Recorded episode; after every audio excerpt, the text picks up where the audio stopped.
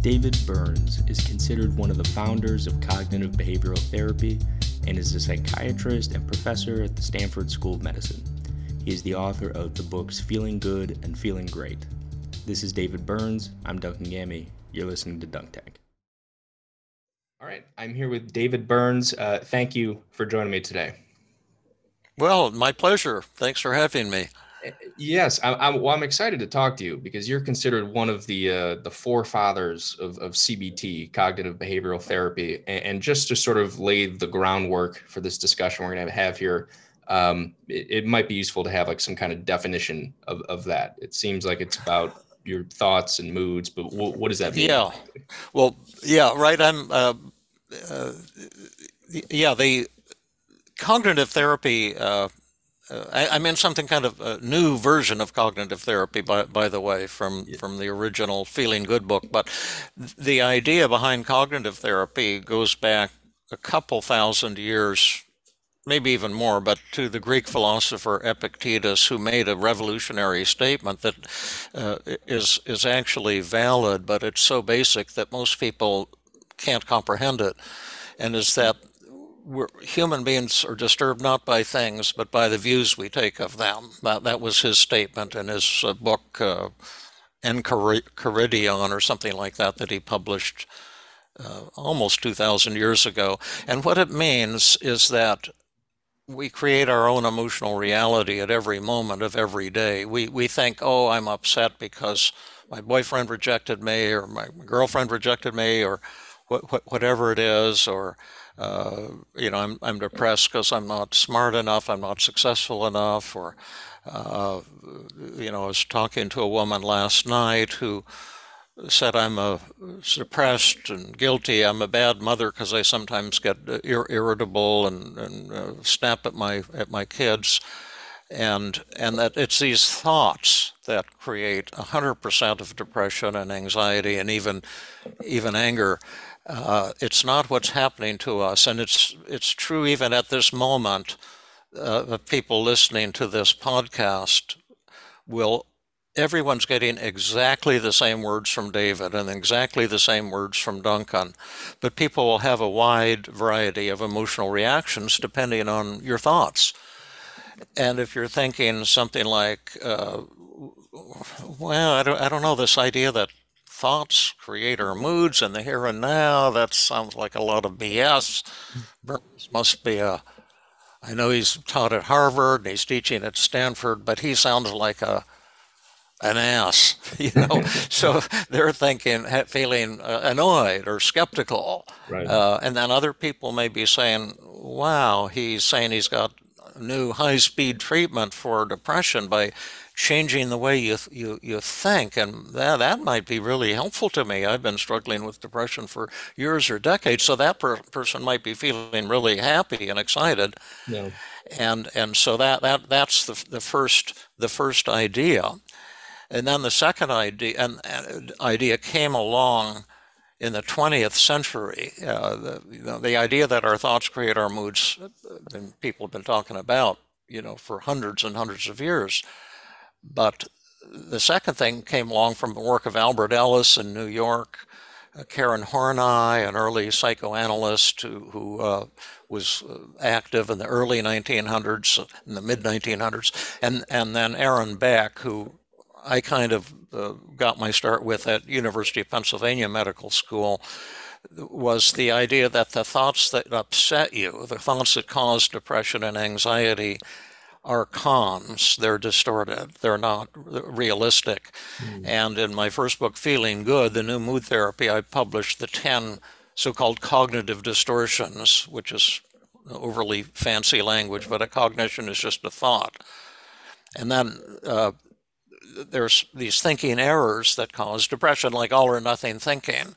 Uh, like the like the mother I was talking to last night is into all or nothing thinking because you know, I, I got mad and, you know, shouted at my kids. I, I'm a bad mother.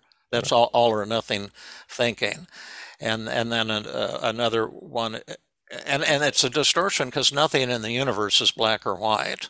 Uh, it's it's not one hundred percent or zero percent. This, this podcast is, is unlikely to be the, the greatest podcast in human history, yes. And it's not going to be the, the worst piece of crap in human history. It'll be somewhere somewhere in between, and we're always some somewhere in between. And then there's overgeneralization, taking a negative event and seeing it as a never-ending pattern of defeat. A young uh, a professional woman broke up with her boyfriend of two years. He broke up with with her, uh, and and then she was feeling devastated because she told herself, "Doctor Burns, does this mean I'm unlovable?"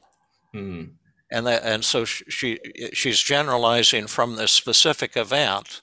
Well, we all break up with people along the way, yeah. uh, when we're trying to find the person to, to settle down with, but. She's she she's generalizing to herself. She thinks she has a self that's unlovable, and then she's generalizing to the future. I'll I'll be alone forever. Instead of focusing on what really went on, the specific thing that went on was just that she some has, has kind of has a way of relating to people. For the most part, she's an extremely popular and terrific young woman. Uh, She's a powerhouse. She's a, a, a professional with a fabulous career. She's funny. She's warm. She's attractive. She's really neat. But what really went on, she sometimes gets overly enthusiastic and will say to, to like a, a friend, what, let, let's go to Vancouver for spring break. What, what do you think about it? There's going to be a great rock concert there, and the so, so-and-so is going to perform, and And then the other person, will, she'll say, what, what, what do you think? Doesn't that sound like fun? And then the other person will say, oh, yeah, that, that sounds cool. And then she takes that as as as that they really want to do it. So she'll start making hotel reservations. Um, and at the last minute, she discovers the other person isn't that hot on going to Vancouver, and it causes a, a conflict. And that's what happened with her with her boyfriend. And that was a fairly easy problem to to correct. Yeah. Uh, but on the specific level, you can't get depressed. It's impossible to be depressed without overgeneralization, generalizing to yourself. All of depression is about thinking you have this self that that isn't that isn't good enough. And then you've got mental filtering and discounting the positive and mind reading and fortune telling and should statements and self-blame and emotional reasoning. I feel like a loser, so I must be a loser. Uh, I feel hopeless, so I must be hopeless. Uh, and so that's principle number two. Depression and anxiety are the world's oldest cons. And then the third idea is that, and this was also radical, uh, is that the very moment you stop believing the distorted thoughts that are causing your angst, in that very instant, you'll, you'll recover. Your emotions will change. Mm-hmm. And so that was what I wrote about in my first book, Feeling Good: The New Mood Therapy, that was published in nineteen eighty. And when I wrote it, because uh, I was just excited because I wanted to share these ideas w- with people, because they were considered pretty revolutionary at the time. And most people thought it was quackery. There, and there were only about fifteen of us cognitive therapists in the world at, at that time. Wow. And then since Feeling Good came out, it, uh, cognitive therapy has grown in popularity, and now it's the most popular form of psychotherapy in the world and the most extensively researched form of psychotherapy in the world. It's considered the gold standard for the treatment of depression. Mm-hmm. But then I moved to Stanford Medical School. We moved back home to California in the mid nineteen nineties, and then since I've been at Stanford, I've developed kind of a new twist uh, that we call team C B T, or team cognitive therapy, which is like cognitive therapy on steroids, and brought in uh, new dimensions, n- new new techniques, and now are seeing what I dreamed about when I was a young man. Uh, I, I, I always wondered when I was doing my psychiatric residency, and we treated people, we gave them antidepressants and just encouraged them to talk. And that was all the treatment amounted to. And I almost never saw people recover. And they would go on for months and months without changes. And no one was measuring anything. To, and it was just this vague thing. And a lot of psychotherapy and psychiatry is still that kind of ineffective, vague, vague thing. But I wondered, could you ever get really good at psychotherapy? Like an, an N B A player, bas- like, uh, you know, Curry from the, the, the Golden State Warriors. He's the, one of the greatest shooters in human history. And he has shot thousands of times. And each time he shoots, he can see if it goes through the hoop or not. Right. Ever since he's probably five years old, he's been doing that. And that shapes his brain. But therapists don't measure. So they just keep doing the same dumb thing over and over again, thinking they're helping people when in most cases they're not. And so we now measure at the start and end of every session with every patient, how are you feeling right now? How depressed, how suicidal, how angry, how anxious. And then at the end of the session, so I can see instantly within a session how effective or ineffective I was. Yeah. And that has revolutionized the treatment. And now we're seeing, I usually see people uh, for two hour sessions, and at least ninety percent of the time now, I see a complete recovery in one session, and then I'm done with the patient.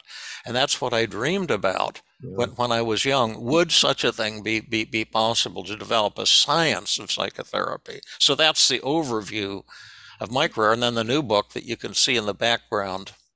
Although Feeling if it's great. A podcast, you can't, yeah. yeah, see it. But it's, you know, Feeling Great came out in September, and that's kind of the first major sequel to my first book, Feeling Good. And that has all these new techniques, mind-boggling techniques, to my way of thinking, uh, that uh, are, are just really revolutionizing what's possible for people with depression and anxiety in terms of speed and degree of recovery. And, and let me ask you, because you, you said in the beginning where people treated it as quackery, and I myself, if I, I had known that this was so extensively studied and, and well regarded and respected, and someone was saying, oh, we can have someone's mood change around within two hours, I would blow it off myself. Right, but right, yeah, you, you, exactly. You, it sounds like quackery. It does, but Um, for people who are curious about this, for if they want to find a therapist that's doing team C B T, did do you guys have like a, a network or? Um... They they do. I work alone, you know, but the, my students, uh, with my blessing, have formed a Feeling Good Institute in Mountain View, California, and and they're now forming, uh, you know, institutes uh, around the U S and around the world, really, and they have a pretty extensive referral. referral network. But my website, feeling good dot com, has free resources, uh, like my own Feeling Good podcast. We're going to have our four millionth uh, download month after next. There you go. And it's it's for therapists and for the general public to, to learn how to use these techniques yourself. And my books, like Feeling Feeling Good, even the one that came out in nineteen eighty, uh, there's been research on it. It's it's it's still Uh, if if you if you read that book and you're depressed, there's a high likelihood you'll be dramatically improved or recovered in four weeks, even without any human therapist, without any any medications. And I've got a free depression class, uh, kind of for for people to take uh, on the website. Uh, I've got a free anxiety uh, class, because uh, a lot of people just don't have, have the money, and a lot of therapists are just so darn expensive and ineffective. And and so I'm I'm and, and then the new free Feeling Good app that I'm I'm creating too, yeah. uh, uh, is another attempt to kind of put these things in the hands of people, these these tools. And therapists are, are, are, are great, but I think there's an awful lot one can do even with, without a, a human therapist. And on that note, then, it seems like there's a lot of people who are prescribed drugs for uh, depression and anxiety, yeah. like drugs like Xanax, which uh, yeah. I, I know people have taken it just recreationally, and it turns you into a zombie. Like, do, do you think it is... Are, are there any cases where these drugs are necessary, or do you think it's irresponsible? Well, I'll give you my take on it, because yeah. I started out doing uh, research on brain chemistry uh, after during my fellowship part of my residency training in psychiatry, on this idea that there's some chemical imbalance in the brain and you have to take antidepressants to correct that. And I won awards uh, for my research on neurochemistry, but uh, I uh, I never found any evidence supporting the chemical imbalance theory. uh, the idea, oh, there's this happy chemical, serotonin, and you don't have enough of it, and that's why you're depressed. We flooded the brains in our research unit of depressed patients uh, with uh, serotonin, raised their uh, serotonin levels probably one hundred times in the brain nor from normal. It had no effect on their mood whatsoever. It, it was just a spurious theory that somebody made up, and it's the basis of a billion dollar industry. You know, you, all the drug companies, they make serotonin stimulating drugs of various kinds, and they call them antidepressants, and they market them heavily. But a critical review of that research uh, indicates, and, and some listeners will hate hearing this, but uh, my own research, uh, published research, and, and other people, uh, uh, David Antonuccio in Reno, or Irving Hirsch at the, at the Harvard Placebo Institute, have indicated that the drugs called antidepressants actually are not antidepressants. They're just chemicals with side effects. And if you look at the uh, data critically, uh, you'll see they really do not outperform pl- placebos. And so I no longer uh, use them. I haven't prescribed an antidepressant in twenty-five years. Now, prior to that time, I was still kind of a believer because that's the way I was trained as a psychiatrist. Right. And I've prescribed them on thirteen thousand occasions, not because I recommended them, but because uh, patients asked for them. And I thought, well, if I don't prescribe it, I might get sued or something. Yeah. But uh, I, I no longer uh, consider them to be necessary or, or desirable in the treatment of depression. Now, you mentioned Xanax. That's not an antidepressant, that's an anti-anxiety agent. And it and it is kind of like a, a magic bullet for, for anxiety. And, and if you're anxious and having trouble getting to sleep and you take the smallest dose, quarter milligram Xanax, and you chew it and swallow it with water, that it'll go right into your blood quickly. You'll fall asleep in twenty minutes. You'll sleep like a baby, and you'll wake up feeling great with no side effects. You'll say, "Oh wow, this this is better than French fries." But the, but, but the problem is, uh, if you take it for more than uh, two or three days, you'll start getting hooked on it. Yeah. And and then when you try to withdraw from it, you'll have intense anxiety and intense insomnia, the very reason you started taking it. And then you and your doctor will wrongly conclude you, you need it, and, and, and it will become an addiction. And I had a colleague in Canada, a research psychologist, uh, Doctor Henny Westra, uh, a really bright person, a, a great researcher, and also a great clinician. And she reviewed the world literature on the use of these benzodiazepines uh, like Valium and Xanax and Librium and Ativan and uh, all the rest of them, and concluded that uh, treatment with cognitive therapy greatly outperforms treatment with benzodiazepines. Mm-hmm. And that benzodiazepines, after a few days, they're not effective. And they actually make it impossible to recover from any anxiety disorder. Mm. And and so I will not prescribe them uh, for an, for anything.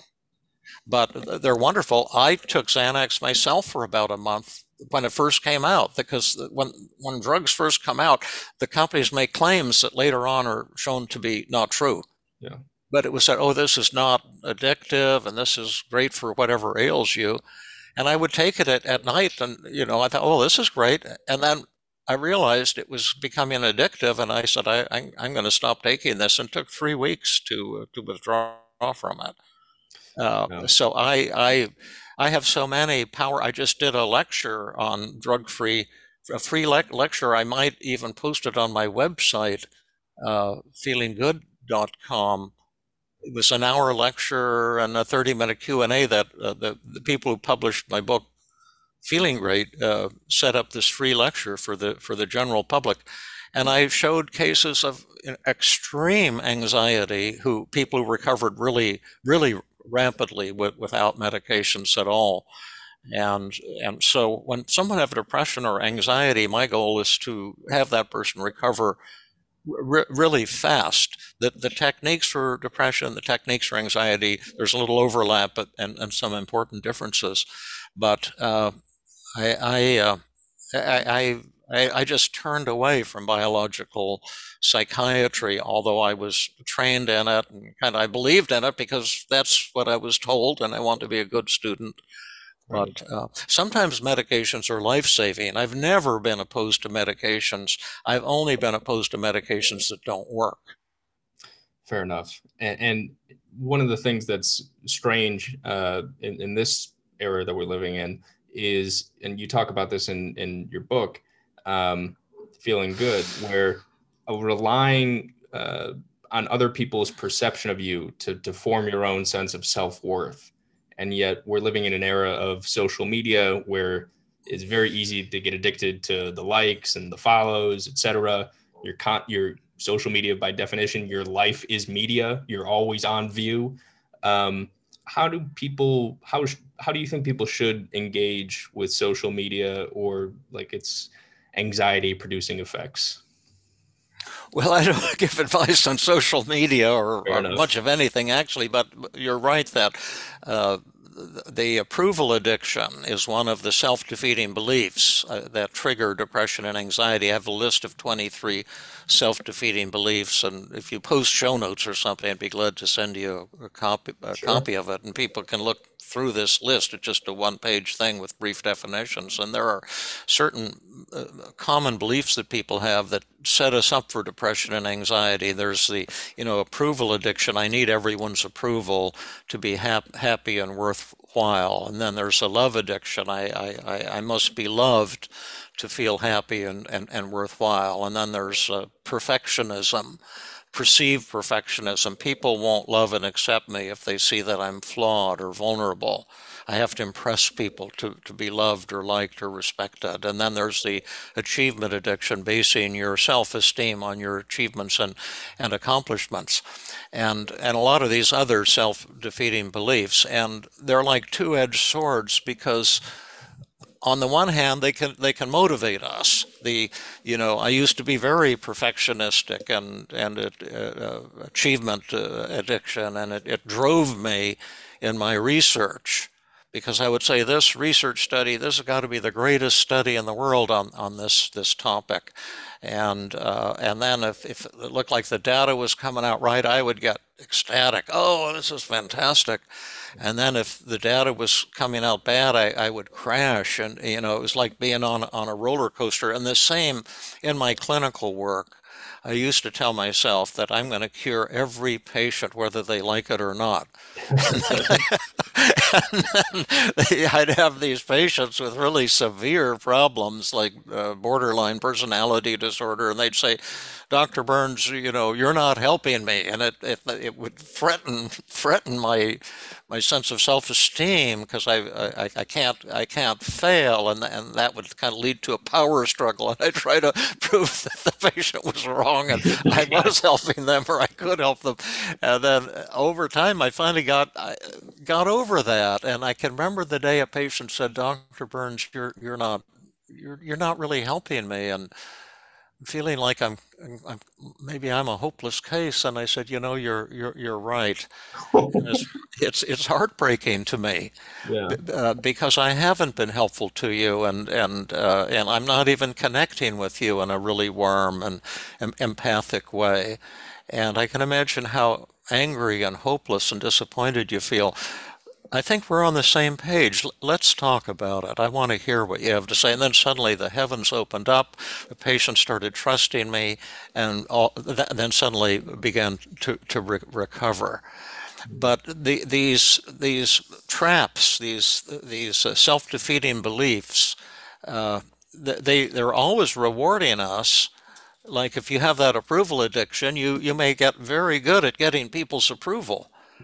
And then each time you get some approval, you, you get kind of kind of kind of euphoric, so you get addicted to, to these to these beliefs. So part of what I do in, in my books, like Feeling Good, the Feeling Good Handbook, Feeling Great, is show people how to, how to modify these these beliefs so you can keep the healthy stuff. There's nothing wrong with wanting to do a great job or loving achievement and trying to do the finest job you, you can do, but getting rid of the downside, right. the the kind of needy aspect, I, I must uh, must have achievement to be worthwhile. Well, that's just so nonsensical. I uh, uh, we we adopted a, a cat at the Humane Society. Um, it was a six-year-old cat who whose ma owner had died, and my wife saw her and fell in love with the picture, and we, we went and we brought her home, and we we ju we just love her, and uh, uh, you know, she glommed onto my wife. I'm kind of like a, a grade B option for her, but uh, she's getting more attached to me now, and uh, uh, I'll, I'll start petting her, and she she rolls over on her back. She spreads her hands and her legs like like this, mm-hmm. and I start petting her tummy, and she just starts purring like like crazy, and and that's such a joyous experience. And uh, she she's not perfect. She she's not a show cat. Uh, she, she uh, and and and I'm I'm kind of getting old, and I'm kind of noticing all of all of my defects. I, I'm not special, she's not special, but just hang, hanging out is really special. And, and the idea is to let, let go of these rules that we have, of how we have to be, and and and to to, to accept yourself uh, with with with all of your flaws. And that's really what enlightenment is. That's what the Buddha was talking about twenty-five hundred years ago.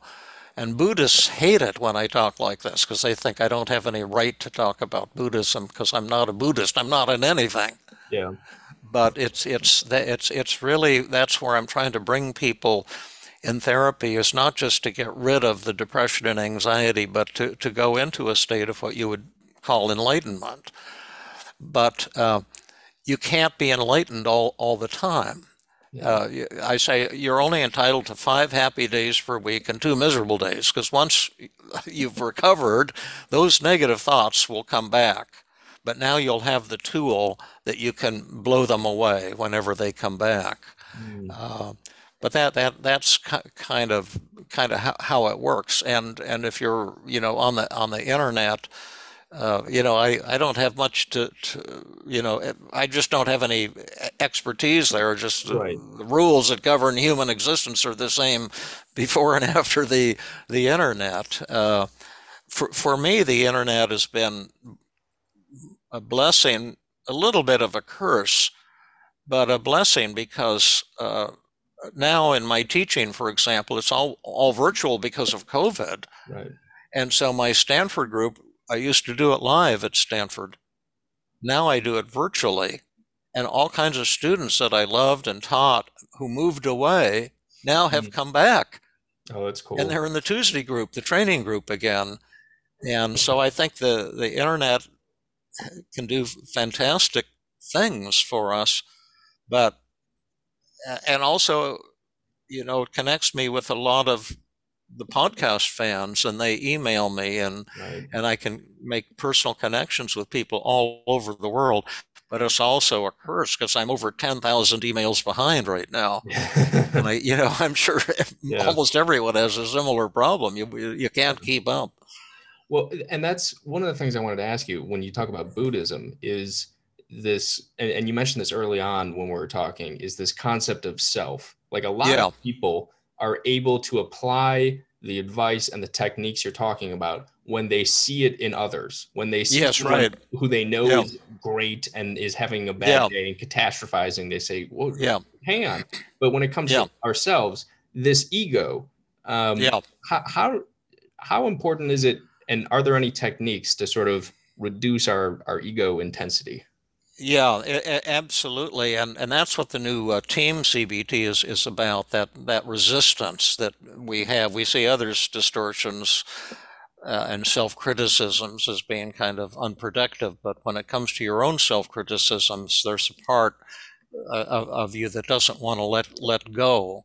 For example, the woman I was working with last night said, I, you know, I, I realize I beat up on myself, and I say I'm a bad mother, and I feel incredibly guilty. I shouldn't have shouted at my kids, and and uh, and I know I shouldn't be beating up on myself, but partly, uh, you know, I I don't want to let go of that of that self-abuse, and and that's a, a motivational dimension, and and that's what all my work in the last twenty years have been, is that it's not only these distorted thoughts that are important, but but your motivation.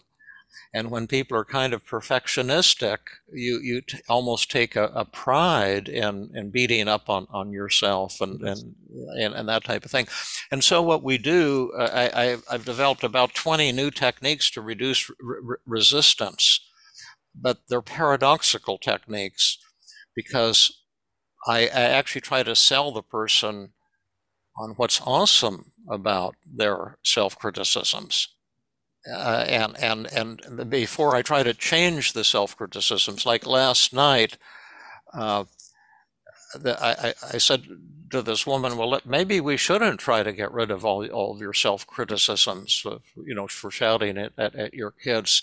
Let, what does it show about you that's positive and awesome? And what are some, some beautiful things that it shows about you? And what are some benefits of uh, beating up on yourself like this all, all the time? And and I just jotted them down on this piece of paper. Yeah. Uh, uh, I wasn't treating her. We were just, she was in a beta group for the app, and mm. we were just getting feedback, you know, what did you like? And in the part that you tested this week, but she came up with this, this list of what, what is her guilt and her self-critical thoughts, like uh, telling herself, uh, I'm a bad parent, and uh, because I get impatient and yell, and this is all, all my fault. And, uh, and uh, first, it, it, it shows that, uh, that and she and I came up with this list together, but so shows that she has high standards, uh, and, uh, and, and that she, she, she really cares about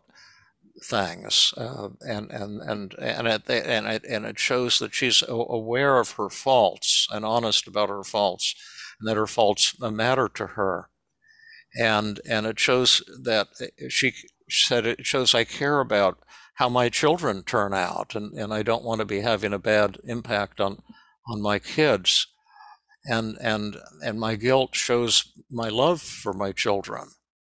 Uh, and, and, and beating beating up on myself, and it drives me to find ways ways of doing better, and and and re reducing this uh, aggression problem I've I've had my entire life, getting mad and flying off the handle, not probably not just at her, her kids, and and uh, the, hanging on to this this guilt and self-criticism shows my persistence, and how I'm determined to, to, to improve and to find a solution to the problem.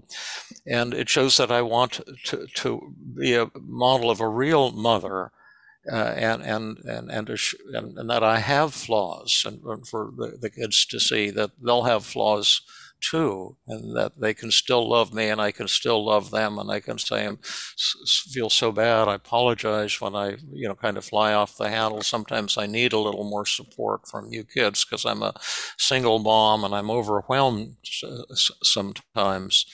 And her her guilt uh, shows that she's a very moral person, has a moral compass, and we came up with other benefits. You see, the positives of what she thought was a bad thing. Like she was trying to get rid of her guilt. See, everyone who's depressed thinks it's bad, so they're supposed to get rid of it, and this make, makes you feel ashamed and intensifies the depression. And then I said, well, gosh, given this list, maybe we shouldn't be working on this, uh, uh, be, because these are beautiful and awesome things about you, and these are real, and they're powerful, and they're true. So m may maybe that self-criticism isn't something that, that we should be should be working on. Now, that's the opposite of what a normal shrink would do. See, shrinks of all persuasions are taught to help and rescue. And yeah. This is the exact opposite, siding with her subconscious resistance in a flattering and, and genuine way. And then she, she, what typically happens, the patient says, oh yeah, but, but no, I really want to get rid of this. Please help me if you've got the tools. And yeah. Now, instead of me trying to sell her, she's trying to sell me something. And that's the whole secret of the new team C B T. And I, and, and I said, well, well, how, how guilty have you been feeling lately? And she said seventy, seventy-five percent. And I said, well, you know, maybe we could just dial it down a little bit. Uh, you know, how how the guilt is, is a good thing. Um, but how, how much would you like on a zero to one hundred? If you had a magic dial and she says, oh, I think twenty-five percent w- w- would be plenty. And then I said, well, great, great. Uh, so now how how how are you going to deal with this thought that you're a, ba- you're a bad mother? And she said, well, m- maybe I can just tell myself that I'm a single mother and uh, uh, it, it, my life can be pretty overwhelming and hard for me sometimes. And and while I, I do sometimes fly off the handle, I, I, have, uh, I do tons of loving things for my kids too, and and even when I fly off the handle, we talk it over and bring brings us uh, closer closer together. And she suddenly like had like wisdom, yeah. and just blew blew her her negativity out, out of the water, and just just felt immediate relief. And, and that took like about ten minutes. Uh, yeah, and, and that's one of the the things I was thinking about when when you were describing that is. This is uh, clearly a very successful treatment for depression and anxiety. What about things that are more ingrained, like personality disorders? And, and especially I'm talking about like narcissism, psych, uh, psychopathy, uh, pedophilia, people who are malicious. Like, is there any way yeah. you can get them to re-examine beliefs um, and, and cure themselves? Well, um, the I only... Uh, work with people who ask me for help with something.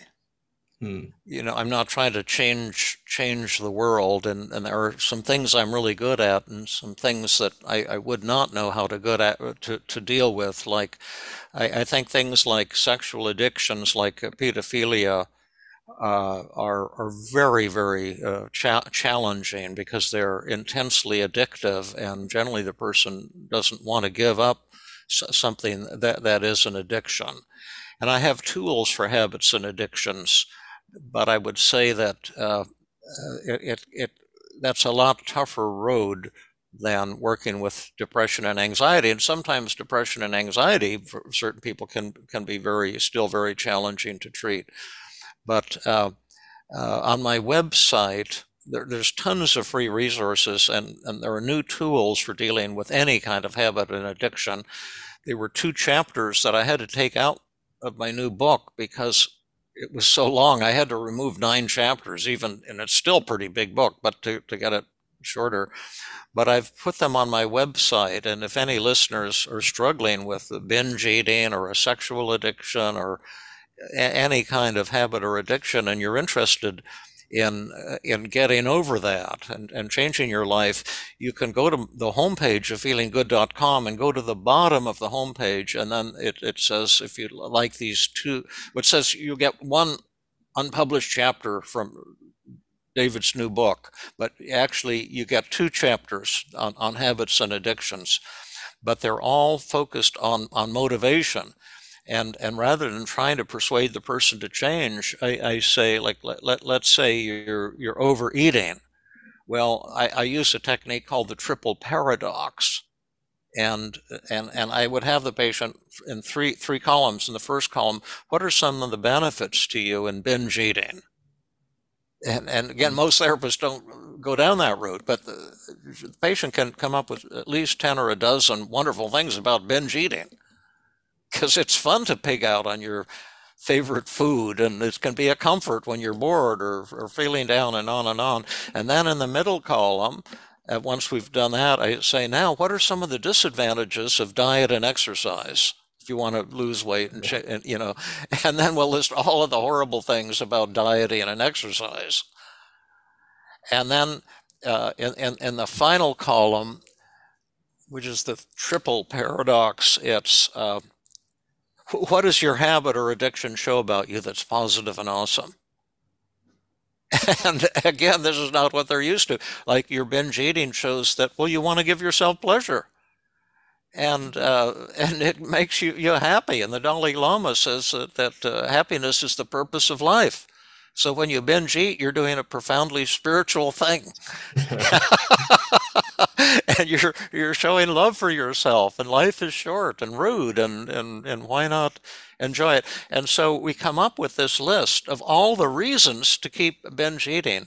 And then I say to the patient, well, gosh, uh, maybe uh, I, I don't see why you'd want, want it to change, given all these positives.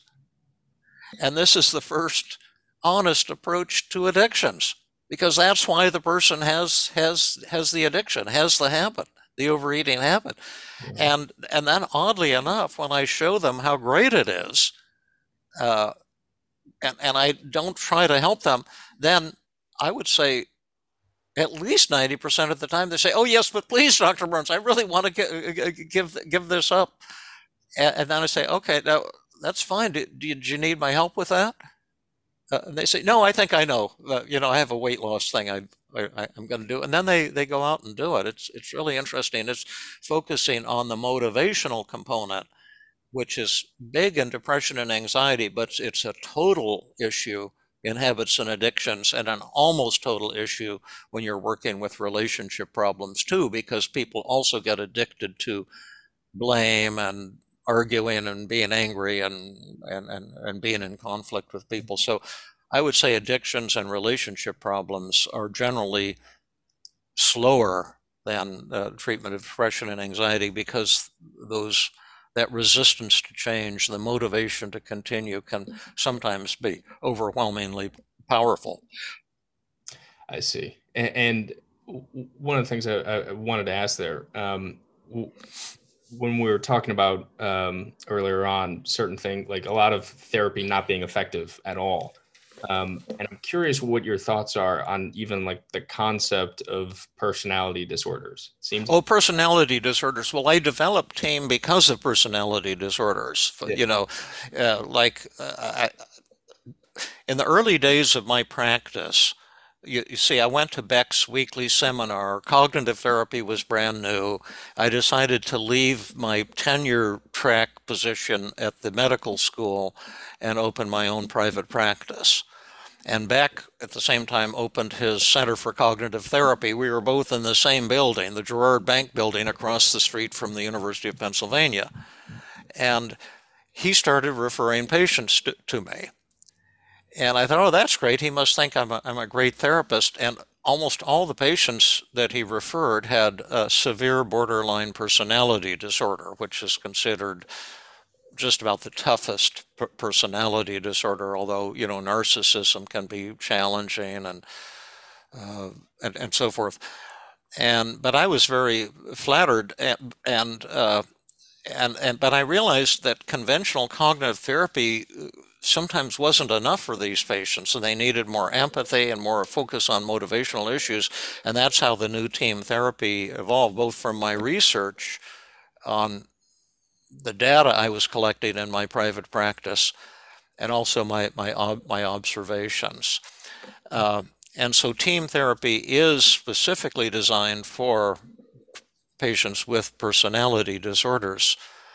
Um, but what I didn't know at the time, I, I later found out that he wasn't referring all these patients because he thought I was a great therapist, but because they didn't want them in the Center for Cognitive Therapy, because they're so uh, challenging to treat and uh, kind of stressful for for the therapist. But but yes, but I don't treat anything in the D S M. Okay. Uh, uh, I only treat human beings, not labels. Right. You see, and and a personality disorder. Oh, you have narcissistic personality disorder. You have, uh, you know, histrionic personality disorder. Well, what what what does that that mean, really? And all I treat people with is is what they want help with. Mm-hmm. And and generally, the patients that I've had with borderline personality disorder, what they want help with is their depression. And what my research showed is is that if those patients decide to, to work with me, they will recover from depression at about the same speed as patients without borderline personality disorder. And I published that finding in the top psychology research journal, the Journal of Consulting and Clinical Psychology, in the mid nineteen nineties. But working with uh, those kinds of patients sometimes does require a higher degree of, of therapist skill, because they'll be they'll be opposed to doing psychotherapy homework typically. Uh, they'll they'll be prone to creating conflicts with with, with the therapist and, and so forth. And it's the same with like a, a narcissistic patient. I kind of love narcissists because I myself am narcissistic. It's one of my many shortcomings, and what I've been working on for a long time. And it, it uh, sometimes I have to pay a price for my narcissism. My my wife points it out all the time, so she helps me become a, become aware of, of, of that. But I, I really like narcissistic patients, and so I, I give them a lot of stroking and compliments. And so they really like working with me because they sense that I like them. But I'm not treating their narcissism. I'm treating what they want help with. And, and that might be a, a problematic marriage or, or, or what, whatever. Um, so I'm not a kind of on a, on a crusade to change people based on some diagnosis. And let's say a patient has obsessive compulsive disorder and they're washing their hands fifty times a day because of the fear of germs. Well, that's something that can, in my experience, be easily treat, treated. In fact, I, I, sh I had a podcast on that exact problem and featured a woman that I cured. Really, you know, cured is a fair thing to say, in at my Tuesday training group in front of the in front of the, the, the class. And it really kind of permanently ended her twenty-five years with, with O C D and cleaning rituals. It was very dramatic uh, evening uh, because once she decided that she really wanted, you know, to change, and I said, well, then you're going to have to confront your worst fear now, and uh, you know, your yourself is going to die. Are you ready? She said, yes. So I took the seminar group out, and we went into the ladies' bathroom, like thirty students, and I said, you have to start touching this toilet seat with your hands. And she said, oh no, do I have to do that? I said, yes, you must do that. And she said, well, you do it first. So I started touching it, and then she got into it, she started touching it, and then she pulled the toilet seat up and started touching the in, inner inner bowl, and the students were, were saying, oh, this is awful, you know, type of thing. She said her anxiety went up to two hundred percent. And then I said, well, we're not done yet. Now we're, she was afraid of do touching uh, doorknobs more than anything else, and said, we'll go out to the front of the building. We'll touch all these doorknobs along the way. Uh, that was freaking her, her out. Then we finally went to the front door. That was her greatest fear. And she had to touch the, the glass and the door handles, all these people going in and out of the building. And then we went outside and found this empty trash barrel that had about a millimeter of grime inside of it. And I said, now you got to put your hands in here. Oh. And, and she said, I'll vomit. I said, well, that's even better. Put them in there and vomit all over them. And, and then she said, oh, I can't. I said, yes, you can, and you must do that now. She says, well, I'd like to see you do it. So I put my hands in and rubbed my face. And then she put her hands in, and one of my students had his, his, his iPhone and took a video, a thirty second video of it. And she did it, and then everyone started cheering, and we back went up to the seminar room, and I said, how are you feeling now? And, and she started crying and says, says Doctor Burns, I, I'm cured. I, I, you know, I'm not, a, I'm not afraid of dirt and germs anymore. And then she drove all the way home, two hours from Stanford, uh, without washing her hands, and now she's she's been great ever since. But my lo make long story short, she asked me for help. Yeah. But if I have another patient with a germ phobia uh, and they don't want help, I'll say, well, no problem. God bless you. You've probably got the cleanest hands in, in Los Altos. And is there anything you do want help with? Yeah. And that was a huge turning point in my career when I made the decision not to try to save people, but to help people with what they wanted help with. I see. And we're almost at an hour here. I know you're a busy guy. The, the last thing I wanted to ask you is neuroscience is making huge advances. Uh, what do you see the future of therapy being? Well, um, I think the therapy's got a pretty, pretty strong uh, future. A neuroscientist wrote one of the chapters in my book, Feeling Great, um, Doctor Professor Mark Noble from uh, Ro- University of Rochester, and I, he's started out, I think he's the father of stem cell uh, research, and now he's working in the area of uh, n- neurochemistry. And he, he said that if you had to design a therapy based on how the human brain works, yeah, and to cause rapid changes, it would be team C B T. And he, he argued that when we do externalization of voices and have the patients focus on one moment when they're upset, what were your negative thoughts, and then we role play and do role reversals and crush those thoughts. He says that's actually changing uh, circuits in, in, in the human brain. And a high, he said it's like selective neurosurgery. We activate the exact circuits that cause this patient's depression, and then we change those those circuits. And uh, but I think there will be, you know, great advances eventually in, uh, you know, h- how the brain works. Uh, uh, amazing discoveries will be made. I'm I'm very excited by that. But I have a feeling that the uh, skillful psychotherapy, which is not like most psychotherapy, is not skillful, but skillful psychotherapy is still the, the fastest and most powerful way to change the human brain. There you go. Uh, David, I'm, I'm very grateful that you took the time to talk to me. Um, and I think this was really positive for a lot of people. Uh, people can get your book, Feeling Good, Feeling Great. Um, you get your website, feeling good dot com. Is, is there anything else you want to get out there? No, that's about it. Just thanks. Thanks so much. And I hope you got some nice responses to the show. And it's just an honor to uh, to, to meet you and to, to exchange ideas with you. I just, I, I can't, can't thank you enough, and, you know, c- keep in touch.